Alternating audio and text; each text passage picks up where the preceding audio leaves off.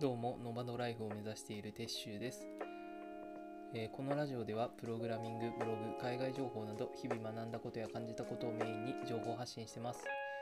えー今回はですね、え中国の情報規制の話、えーをさせていただきたいと思います。そうですね自分はですね、え2年ほど前かな2年くらい前に、え中国の、え北京というところに、えいました。でその時にすごく感じたのは、え中国の情報規制の、え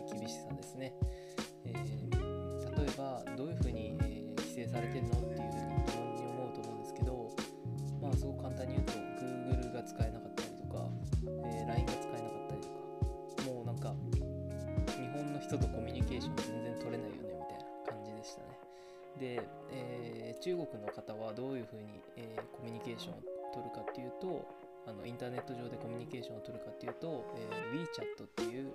えーアプリケーションとか、まあ、Google みたいなあの Baidu っていう、えー検索エンジンで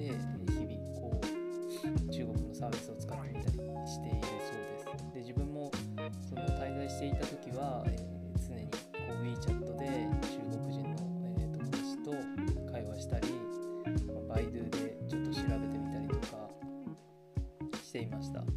でなんかちょっといじっなんかやればこう規制をこう解除できるみたいなのもあるらしいんですけどなんか自分はですね携帯の調子が悪くてですねあんまできなかったですね。なんかうまく起動しなくてなんかずっと WeChat で頑張るみたいな感じでした。で日本の人にこう連絡するときは WeChat 入れてみたいな。ケーションを取るっていう選択をしたんですけどやっぱりもう一言で言うとすごい不便ですよね。で不便だなっていうのとやっぱりもう情報がシャットアウトされてるような感覚を受けました。でもやっぱりこうしっかりこう情報を統制しておかないとこうなんかいろいろ影響力ある人とかが何かの発言とかしたりした時にこう問題が起きてしまうっていうきることをを防ぐために、ね、規制してるみたいな話を聞いたんですけどまあでもそうだろうなみたいな、えーって思いましたね。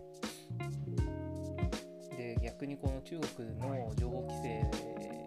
の環境を経験してみて思ったことは日本がすごいいい国だなっていう話です、えー何発信してもいいしどこからだって Google でも何でも使えるじゃないですか。すごくれた環境だなっていうふうに、ね最近感じてます。そうですね。今日はですね中国の情報規制の話っていうテーマで話させていただきました、えー最後まで聞いてくれてありがとうございます、えーいいねやコメント、えー募集しております、えーやってくれたら嬉しいです。また明日。